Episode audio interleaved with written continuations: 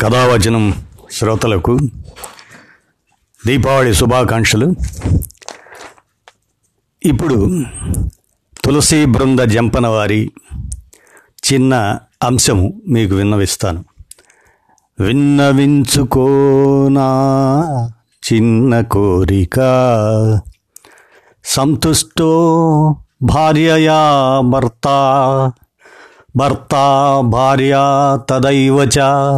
చ వక్కుల్లో కుల్లో నిత్యం కళ్యాణం తత్రవధ్రువం. ఏ ఇంటిలోనైతే భార్య వల్ల భర్త భర్త వల్ల భార్య సంతోషం పొందుతారో ఆ ఇంటిలో సకల శుభములు చేకూరుతాయనేది ఆ శ్లోక భావన. వ్యక్తులు ఇద్దరైనా జీవితం ఒక్కటే. సంసారం అనే రథానికి భార్యాభర్తలు ఇరువురు రెండు చక్రాల్లాంటి వారు. వారిద్దరి మధ్య ఉండాల్సింది అవగాహనతో కూడిన సమన్వయం. అదే వారిని సంతోషమనే దారిగుండా దారి గుండా పయనింపజేసి ఆనందమనే గమ్యానికి చేర్చుతుంది. అవగాహన కొరవడితే గమనం గమ్యం రెండూ మారిపోతాయి. సుఖమయ జీవితాన్ని పొందాలనుకునే భార్యాభర్తలు గుర్తుంచుకోవాల్సింది ఒకరు చెప్పింది ఒకరు వినడం. సమానంగా చర్చించుకోవడం. వినదగునవ్వరు చెప్పిన వినినంతని వేగపడక వివరింపదగున్ అని సుమతి శతకకర్త బద్దెన ఏడు వందలేళ్ళకు ముందే వినడం ఎంత ముఖ్యమో చెప్పారు. ఆలుమగల మధ్య సయోధ్య లోపించడానికి కారణం ఒకరికొకరు చెప్పేది మనసు పెట్టి వినకపోవడమే. మాట్లాడేటప్పుడు పదాలే కాక హావభావాలు ముఖ కవళికలు అంగ విన్యాసం వంటివి చాలా సమాచారాన్ని ఇస్తాయి. వాటిని గమనించడం ద్వారానే పూర్తిగా మనిషిని అర్థం చేసుకోవచ్చు. రెండు వేల సంవత్సరాలకు ముందు నాగసేనుడనే బౌద్ధ దార్శనికుడు మినాందార్ రాజుతో ఒకసారి దార్శనిక విషయాలు చర్చిస్తున్నాడు.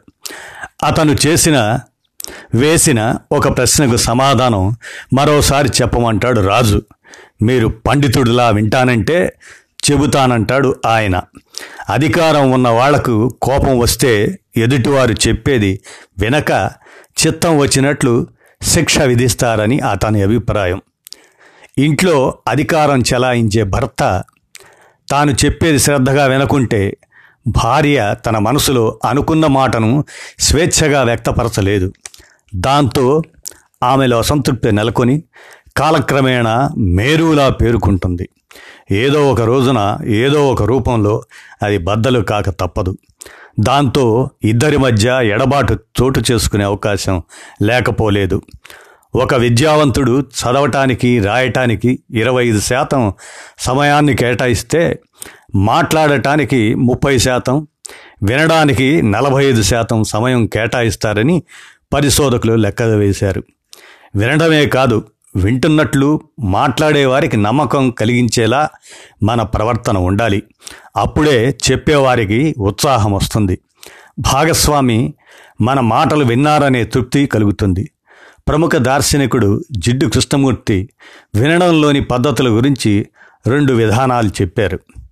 మొదటి రకం ఎదుటివారిని మాట్లాడినివ్వటం వరకే పని. ఆలకించడం ఉండదు. మనిషి ఇక్కడే ఉన్నా మనసు ఎక్కడో ఉంటుంది. దృష్టి ఏ టీవీ వైపో సెల్ ఫోన్ వైపో దినపత్రిక మీదో ఉంటుంది. రెండో రకం ఎదుటివారు చెప్పేది శ్రద్ధగా వినడం దృక్కోణం అర్థం చేసుకోవడం. దీని వలన అభిప్రాయం ఆలోచనను పంచుకునే అవకాశం ఉంటుంది. భిన్న నేపథ్యాల నుంచి వచ్చిన రెండు మనసుల్ని కలిపే బంధం వివాహం. అనుభూతులు అనుభవాలు ఆశలు ఆకాంక్షలు అభిప్రాయాలు పరస్పరం పంచుకుంటూ జీవనం సాగిస్తారు. అన్నింటికీ కీలకం వినడమే. విషయం ఏదైనా భాగస్వామి చెప్పేది వినడం ముఖ్యం. నిర్లక్ష్య వైఖరి కారణంగా భాగస్వామి మనసు నొచ్చుకునే అవకాశం ఉంటుంది. వినడంలో స్త్రీ పురుషుల మధ్య తేడాలు ఉన్నాయని పలు పరిశోధనలు నిరూపించాయి. వినే సమయంలో పురుషుల మెదడులో ఒకవైపునే మెదడు ఉత్తేజితమవుతుంది. అంటే మగవారు వారికి ఉపయోగపడే సమాచారం పైన మాత్రమే దృష్టి పెడతారు. అదే స్త్రీలు వినేటప్పుడు వారి మెదడులో ఇరువైపులా ఉత్తేజితమవుతుంది. అంటే వాళ్ళు భాషలోని మర్మాన్ని బాగా అర్థం చేసుకుంటారు. మగవారు ఈ తేడాలను గుర్తిరిగితే మరింత మెరుగైన సమన్వయం కొనసాగి వారి జీవితాలను ఆనందమయం చేయగలవు. భాగస్వామి మాటలను వినడం వినకపోవడం అనేది భార్యాభర్తల మధ్య మాత్రమే కాదు. కుటుంబం మొత్తంపై ప్రభావం చూపుతుంది. ఎదుటివారు చెప్పేది వింటే వారి మధ్య దూరం తగ్గుతుంది. హృదయం విశాలమవుతుంది. మనుషుల్లో సారూప్యతలు తెలుస్తాయి. ఇద్దరి మధ్య సహకారం పెరిగి పూర్వభావనలు తప్పుడు అభిప్రాయాలు పటాపంచలవుతాయి. బంధం కలకాలం నిలిచి ఉంటుంది. ఇది తులసి బృంద జంపన గారు చెప్పినటువంటి మానసిక విశ్లేషణాత్మకమైనటువంటి వివరణ విన్నారుగా కథ వచ్చిన శ్రోతలు. ధన్యవాదాలు.